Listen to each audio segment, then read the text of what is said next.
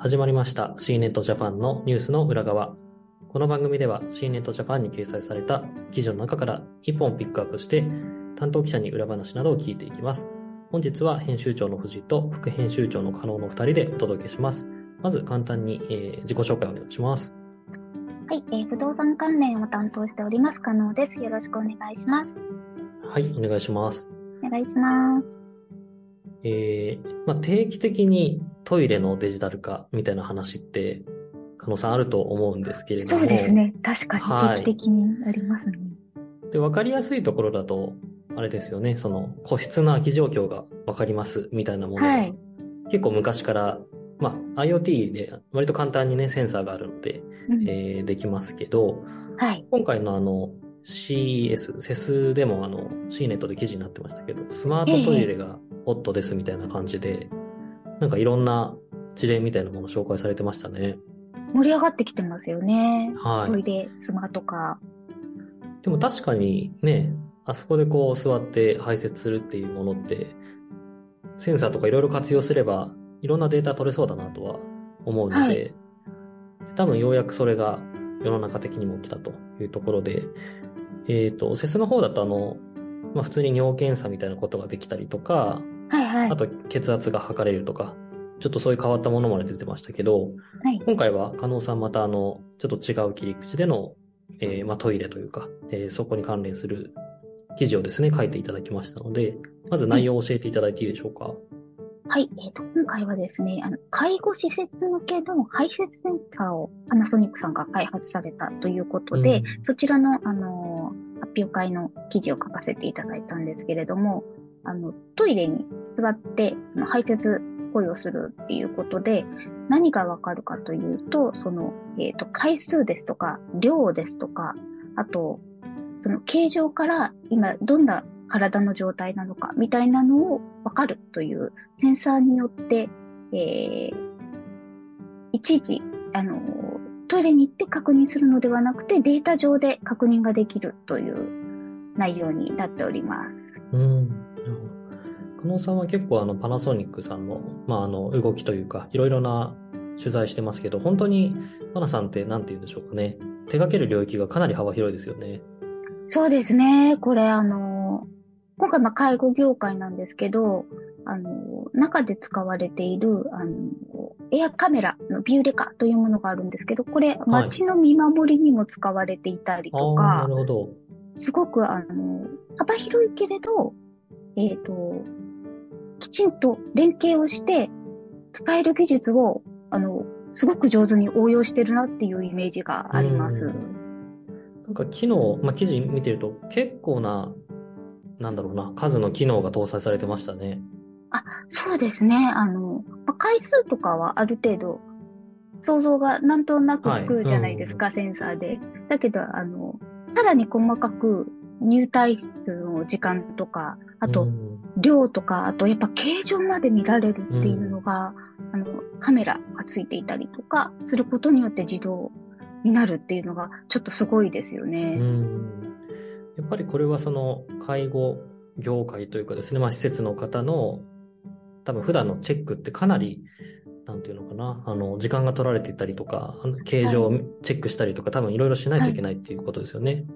そうなんですよね。これあの、私全然知らなかったんですけど、今、実際に、あの、介護の方が一回一回記録をされていて、確認しているっていう状態のところがとても多いらしくて、その時間がかなり、あの、かかっているということで、まあ、あの、介護業界における、あの、課題の一つだったということをお話しされてました。うーん。まあ、そう、そうですよね。しっかり、はい。あと、ね、それこそししっかりトイレで座ってできればいいですけど、そうじゃない方もいらっしゃったりとか、いろいろ多分、ですね。そういう排排泄に関わるトラブルってありそうですもんね。はい。で、あの、個人の方の状態によっても異なりますしね。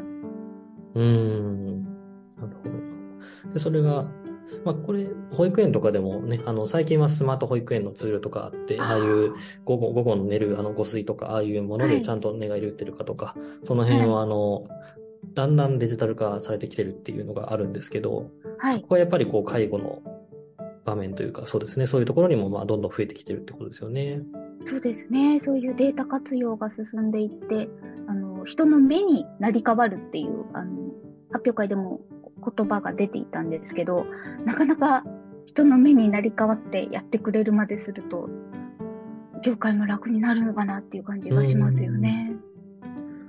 まあ、そうですね。まあ、ちょっとそうですね。私がそういう職に就いたことがないんですけど、やっぱり人の排便をチェックするっていうのも、なかなか大変というか、目視で人の便を見るってなかなか普段ないので、はい、機会としては、はい、そういうもしかしたらストレスみたいなところも軽減できるかもしれないですよね。はい、そうですね。ちょっとあの、すごいデリケートな部分なので、でね、はい。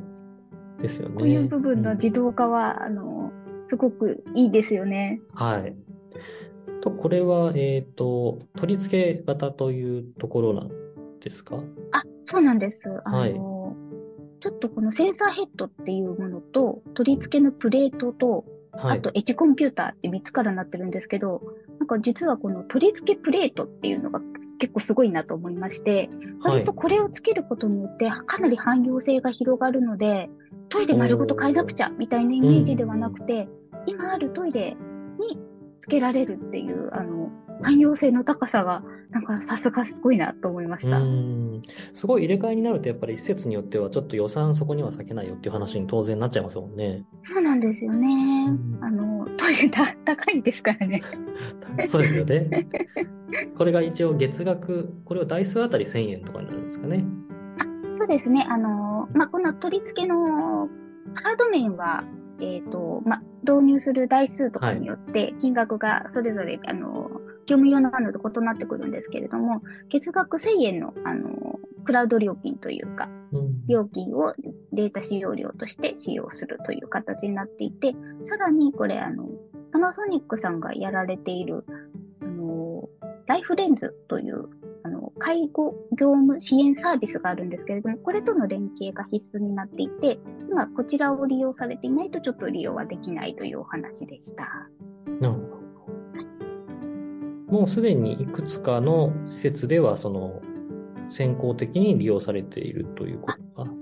そうなんです。はい。ベネッセスタイルケアさんの、えっ、ー、と、有料老人ホームの方に先行導入をされているという形でした。今後についてはまだ、あれですか、会見ではそこまで紹介とかはなかったですか？あそうですね。あの、もちろん、この後、どんどん、あの、導入数を増やしていきたいっていうお話がありました。うん。まあ、あの、確実にニーズはあると思うので、はい、今後まあ、増えていくんだろうなというところですけれども、はい。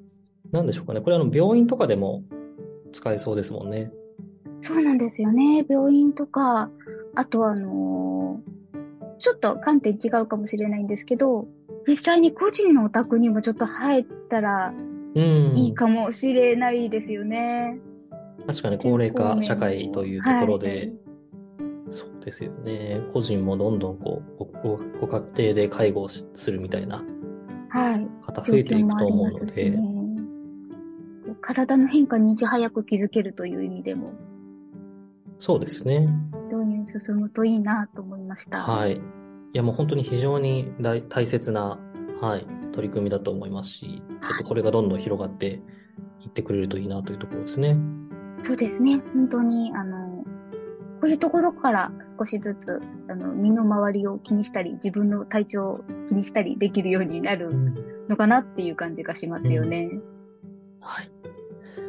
いつか私がこのね、プロダクトにお世話になる日もきっと来ると思いますので、はい。ぜひ、あの、ちょっとこう、はい。どんどん普及して。これから、はい。行ってくれたらなと思います。はい。あの、これからの進化も見守っていきたいなと思います。そうですね。まあ、あと、あの、それこそ中国とかもどんどん高齢化進んでたりするので、なんかね、海外とかでもニーズあるかなという気もしますし、はい。はい、ありがとうございます。ありがとうございます。はいちょっと今日は、はい、トイレというテーマでお届けしましたけれども、はい、今日はこの辺で、えー、終了したいと思います。では、はい、加納さん、ありがとうございました。ありがとうございました。